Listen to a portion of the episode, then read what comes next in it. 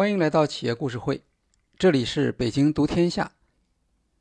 上期节目我们介绍了宝洁在中国的第一次失速和成功的改出。在此之后，宝洁在十几年的时间里保持着与竞争对手的领先优势。根据战略管理的理论，企业要保持可持续的竞争优势，就必须要在资源和能力上。满足四项条件：有价值、稀缺、不可替代和难以模仿。宝洁中国正好符合这一标准，特别是它的品牌和渠道管理能力远远超过本地企业，而且这一能力是很难模仿和替代的。本土品牌在广告和陈列方面的创新。对保洁构成了冲击，但对保洁来说，这些本地的资源和能力却是可以购买和模仿的。保洁仍然实行相对严格的国际化战略，只是从地区层面增加了一些自主权，比如生产与供应链的管理和媒体投放，但产品和品牌的管理仍然集中在总部层面。在此期间，大型卖场成为全球销售增长的主要动力。大卖场出现后，渠道的市场地位得到提升，相对权重增加，这就威胁到保洁对卖场货架的管理和控制。为了对抗大卖场市场地位的上升，保洁的对策是在全球发起大量收购。通过增加产品的品种，来保持它在大型卖场里面的货架和展示优势。二零零五年，宝洁斥资五百七十亿美元收购男性个人护理品牌吉列，增加了吉列剃须刀、金霸王、博朗与欧若 B 等消费品牌。产品线的增加，使得管理变得高度复杂。整个企业的资源主要用于在市场上调整和吸收新购入的品牌。此后十年间，宝洁中国区表现不错，总部的态度是保守和持重。换一个说法，宝洁在此期间有点无所作为，只把中国看成是一个普通的新兴市场，按部就班的引进。新的产品对中国市场和消费者的理解却进步不大。宝洁总部显然对中国企业的创业精神和中国消费者的需求变化缺乏直接和深刻的体验。在打退本土企业第一次冲击后，他们选择了紧盯市场份额的态度。由于宝洁特别擅长。大型卖场的销售管理，而大型卖场在此期间在中国又取得了快速成长，这使得宝洁在相当长一段时间里保持着竞争优势，但也让他对自己所面临的市场危机缺乏敏感性。二零一四年，宝洁在中国市场再次遭遇业绩连续下降的困境。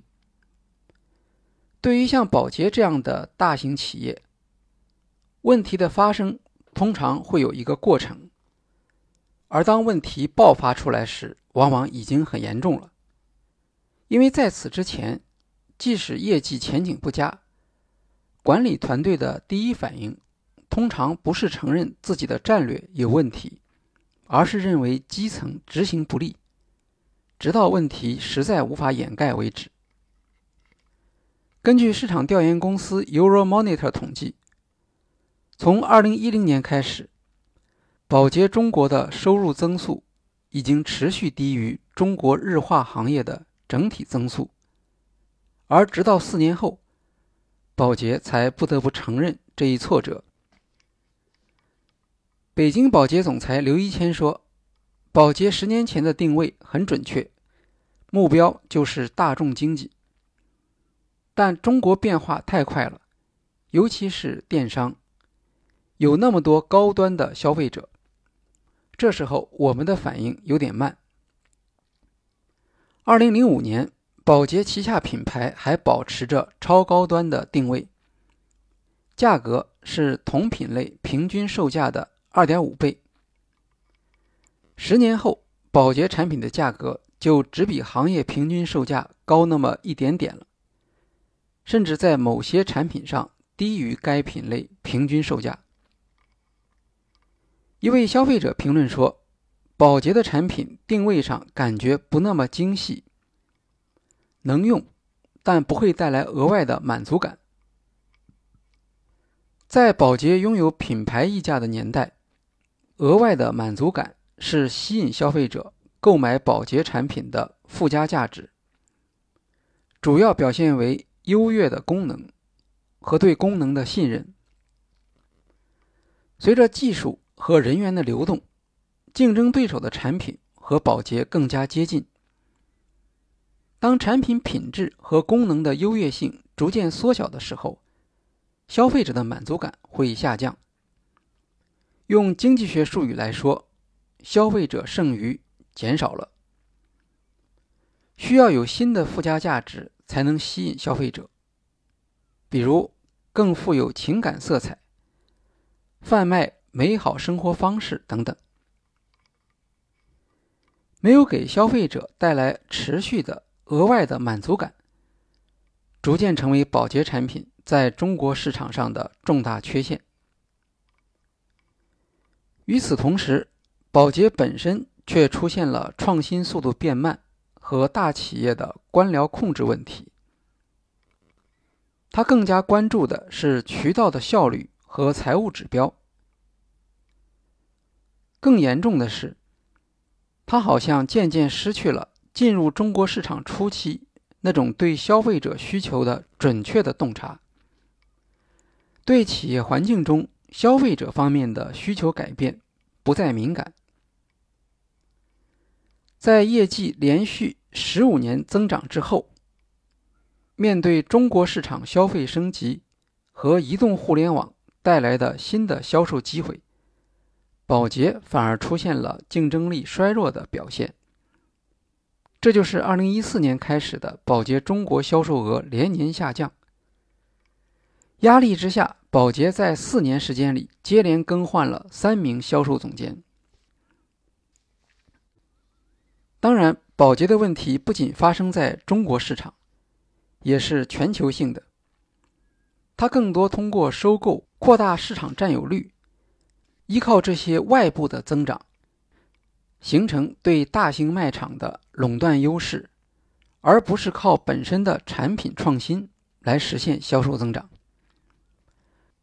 保洁营业收入在2008年曾达到835亿美元。在此之后，增长陷入停滞，销售收入开始出现下降。为了保持利润，宝洁一度甚至降低了研发在营业收入中的比例。这当然是一种近乎自杀的行为。在中国，整个消费品市场都能够感觉到宝洁的速度太慢，产品创新和产品升级慢。渠道变革反应慢，宝洁习惯了以低成本、规模化的产品满足大部分人的需求。它给人的感觉是主要满足功能性需要的标准化产品。既然产品在顾客心目中没有持续提供新价值，顾客自然很容易被其他企业的价值主张所吸引而转移。宝洁中国曾经有过几次重大的研发计划，但新产品上市要经过美国总部批准，审批流程耗费几年时间。二十世纪末，中国洗发市场流行中草药黑发护理。二零零七年，中国护肤品市场流行草本风，宝洁都有对应的产品计划。却由于审批耽搁而错过机会。二零一零年初，宝洁在中国市场推出 Olay 男士系列。在推出前，宝洁的研发部门曾花费四年时间论证产品的可行性，而在这段时间里，宝洁中国本土的竞争对手们早已把男士护肤品铺满了渠道。当宝洁终于推出自己的产品时，消费者已经被教育和瓜分的差不多了。宝洁未能以新鲜的价值主张。吸引到顾客。洗衣液是另一个值得反思的案例。欧美市场从洗衣粉到洗衣液花了三十年时间。宝洁对这一数据的效力深信不疑。他们认为中国消费者接受洗衣液的时间可能会快一些，但不会少于二十年。而实际上，中国消费者从洗衣粉转向洗衣液，只用了五年时间。蓝月亮是第一家推出洗衣液的本土企业，迅速成长为洗衣液市场的领导者。宝洁在海外市场已经有成熟的洗衣液产品，最终却足足比蓝月亮晚了四年才上市。这样的错误似乎很难理解。宝洁没有看到中国市场将由洗衣液取代洗衣粉的趋势，尽管手上明明有产品，却由于认知盲点的存在，而无法制定出有效的战略。在这里，慢只是它的战略上错误的表现。在洗衣液市场上，宝洁至今。仍然落后于本土品牌。产品升级慢的另一个表现，是对成功品牌高端价值维护不利。比如玉兰油，从早期的特效高端品牌，逐渐变成一个质量略高的普通品牌，而价格区间从三十元直到七百元，无法在消费者心目中建立清晰的。品牌定位，这就给竞争对手留下了很多机会，通过攻击玉兰油而提升品牌价值和销售。像欧莱雅的美妆和护肤品业务的增长速度，就超过了宝洁。在渠道变革上，宝洁同样有很多慢的例子。上个世纪九十年代时。宝洁的竞争对手思宝集团曾采取在货架旁边安排促销员的办法，来提高舒蕾洗发水的销售。为了跟随这一做法，宝洁中国花费了一年多的时间向总部申请，才得到总部同意跟进的许可。只不过在当年，宝洁占据了市场主导地位，这种慢带来的问题还不明显。宝洁抓住了大型卖场在中国崛起的潮流，这是它持续成长的一个关键土壤。当电商兴起后，作为供货商，宝洁有机会迅速利用这一新兴渠道。但宝洁的内部资源和能力受制于中国市场战略，无法做出灵活的反应。而一些规模较小的企业，却可以凭借新的打法，如邀请网红和 KOL 领袖代言、口碑营销、视频直播等，来吸引有个性化追求的细分人群。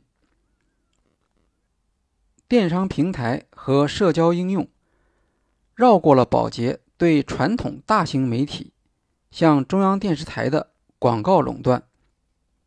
通过直接和消费者互动来开展销售，这种新型营销方式称为 DTC（Direct to Customer）。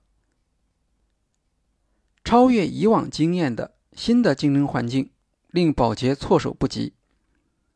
他有资源，也有能力，可是不知道如何运用到新的市场上，而总部也没有给出清晰的战略指导。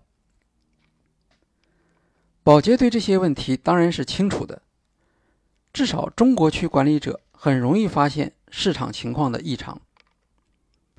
不过，偏重标准化产品和固守预设的消费者升级路线，是拥有普遍共识作为基础的战略。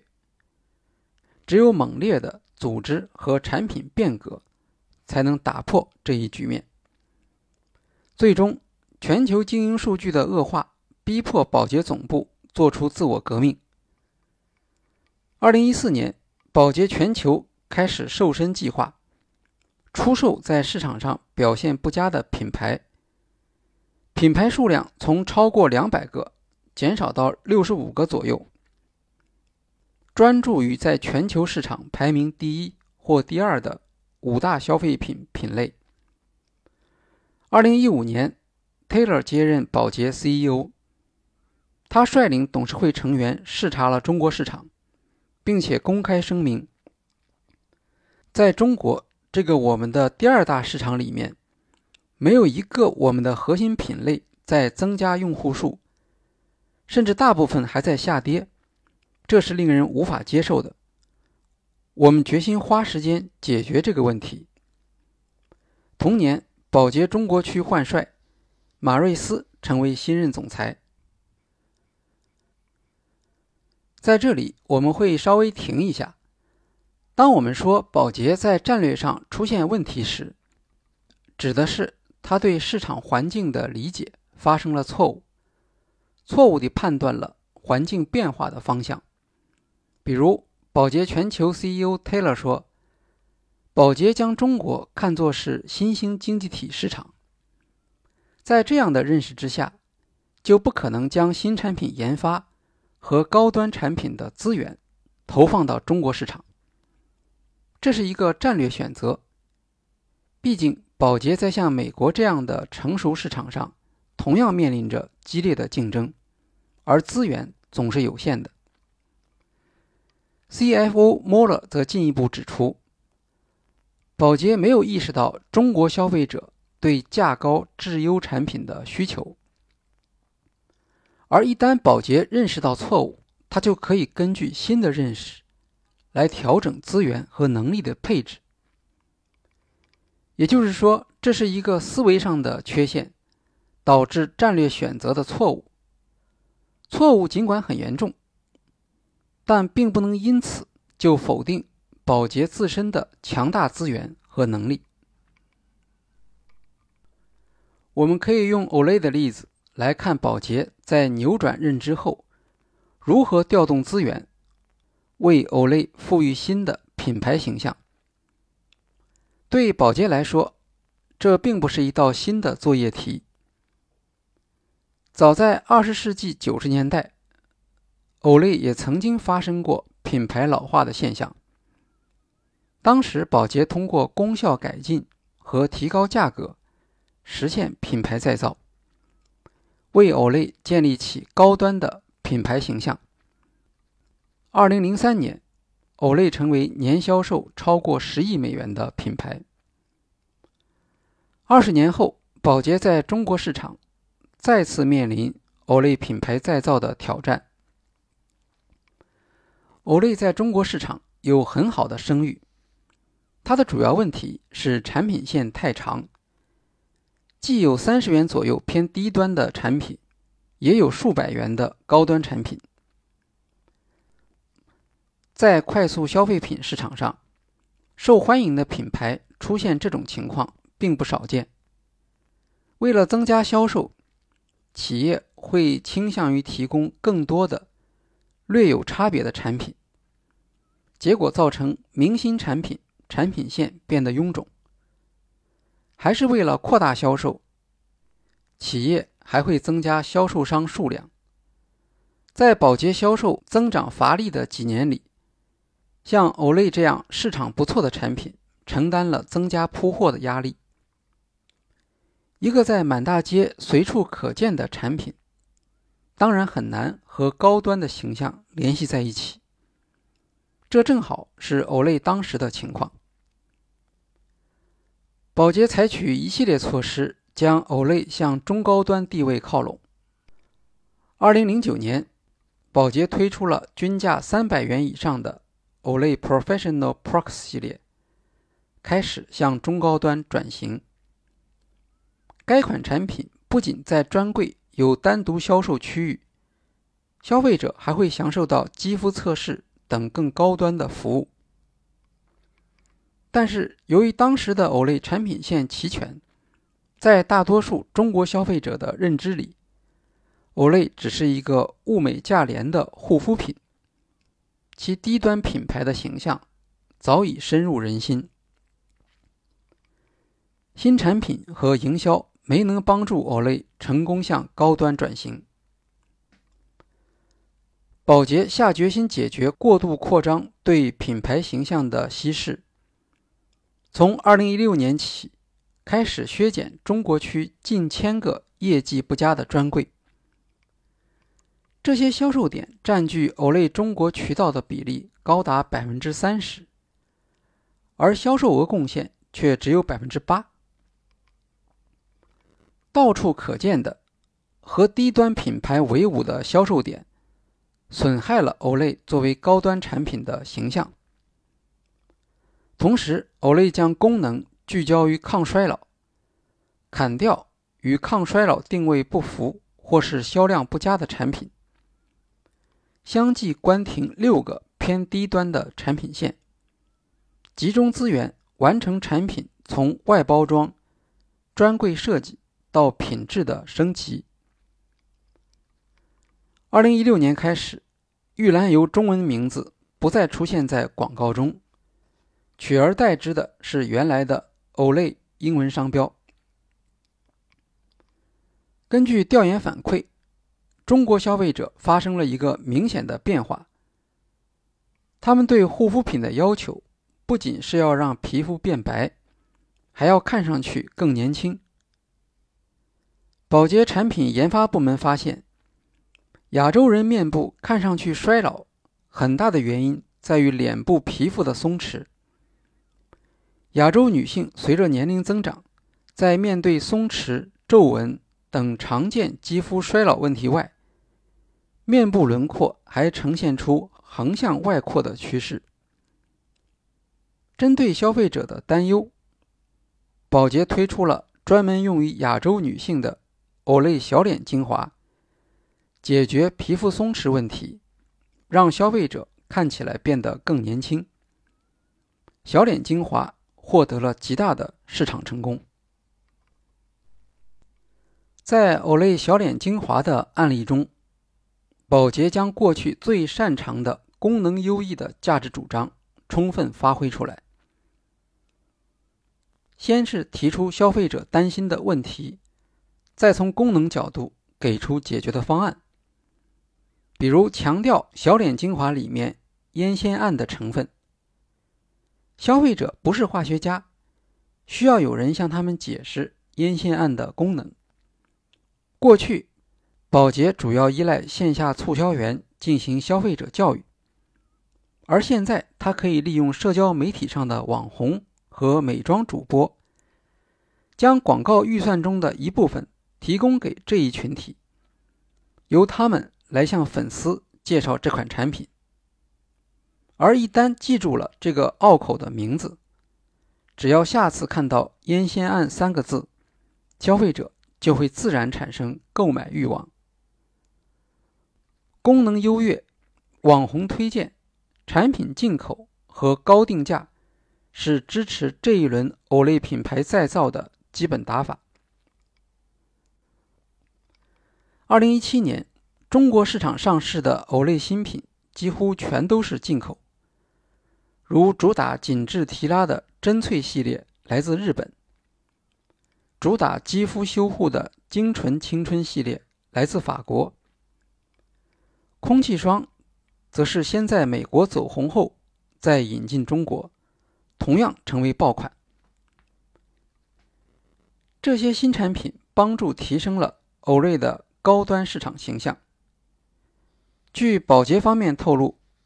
Olay 用户的平均年龄已经从三十五岁下降为二十六岁。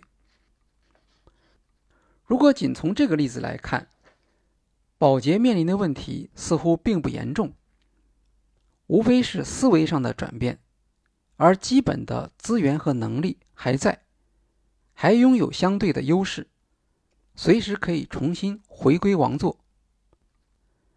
不过，实际的情况却要复杂一些。我们来看看宝洁中国管理层的看法。二零一五年，马瑞斯出任宝洁大中华区总裁。他提出，宝洁在中国市场面临的四大挑战：没有正确的创新，没有在新兴渠道投资，渠道费用不够均衡，也没有根据中国消费者开发或定制新的市场传播策略。其中最核心的是没有正确的创新。宝洁中国从来没有停止创新，它的预算也相对充足。只是由于它的创新受制于当时的企业战略，导致认知上出现盲点，未能创造市场价值。二零零八年春，天猫前身淘宝商城上线。宝洁中国迅速组建了自己的电商团队。一年后，宝洁作为天猫首家快速消费品网络旗舰店上线运营。日化产品属于标准产品，宝洁品牌大多定位于大众市场，本来就是非常适应线上生态的。宝洁在应对电商冲击时的反应速度并不慢。甚至可以说具有前瞻性。对外经贸大学王芬民教授曾经在北大商业评论撰文，分析宝洁的市场调研。他认为，宝洁中国有三大基本原则：第一是要求新产品比竞争对手有明显优势；第二是尽早发现一个消费趋势，由宝洁来引导消费。第三，是对消费者需求及偏好进行细致的监测，这是宝洁中国战略成功的前提。不过，这些原则要能够实现，首先要假定宝洁有能力观察和引导中国消费者的行为。宝洁管理层说，他们一直把中国市场当成一个发展中国家消费市场来看。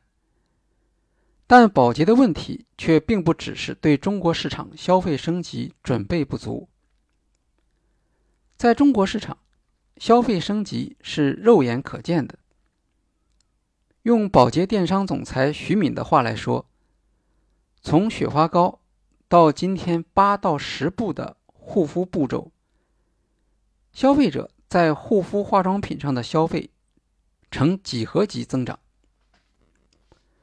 如果只是消费升级，宝洁的产品线中并不缺乏高端产品，而且宝洁的研发能力远远超过竞争对手。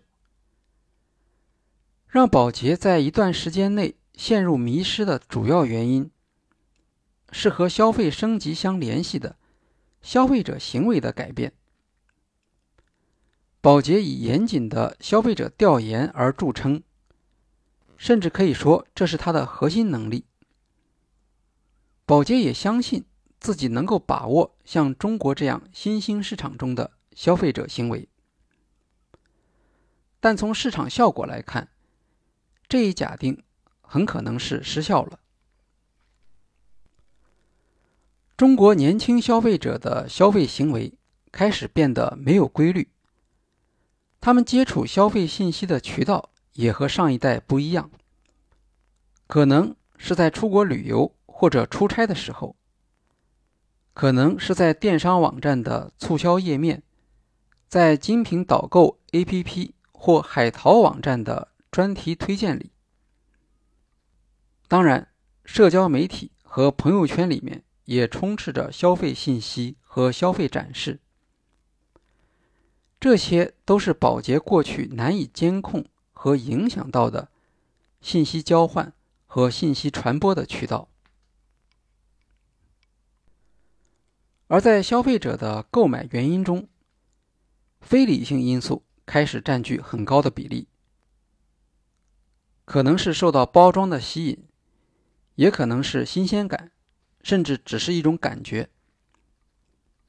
这就使得包括宝洁在内的跨国快速消费品公司，他们所一向擅长的功能诉求失去了用武之地。另一个开始失效的场景是线下展示。奥利奥品牌母公司易资中国总裁马如超说：“沃尔玛、大润发和屈臣氏等超市卖场。”一度扮演了消费普及者的角色。很多人去这些地方，并不仅仅为了补给生活必需品，还会顺便看看有什么不一样的东西。一些有好奇心的顾客会试着给自己换种产品用一用。消费者的心情、产品在货架上的摆放位置、产品包装的颜色。是否优惠促销，成为最主要的购买决定因素。这就是快速消费品被定义为冲动性购买的原因，同时也是宝洁、联合利华这类公司以营销见长的企业能力。由于年轻群体普遍减少了去超市购物的次数，宝洁利用货架陈列展示。影响消费者的能力也在减弱。宝洁中国一直将联合利华和花王作为自己在国内市场上最大的对手，但最终却是一些他很少关注的小品牌侵占了自己的市场。这些品牌在社交媒体上传播，在电子商务平台上成交，成功绕过宝洁精心设置的。品牌声誉壁垒、媒体价格壁垒和大超市的货架陈列壁垒，他们的目标是将宝洁带到一个采用新规则的竞技场，在那里，宝洁原有的资源和能力的优势将变得没有意义，只能任人屠杀。在下一期节目里，我们将向大家介绍。宝洁全球和宝洁中国如何重新理解市场环境的变化？通过内部资源和能力的调整，适应新的市场环境和竞争规则，恢复自己在中国市场上的领先地位。好，今天的企业故事会就介绍到这里，谢谢大家。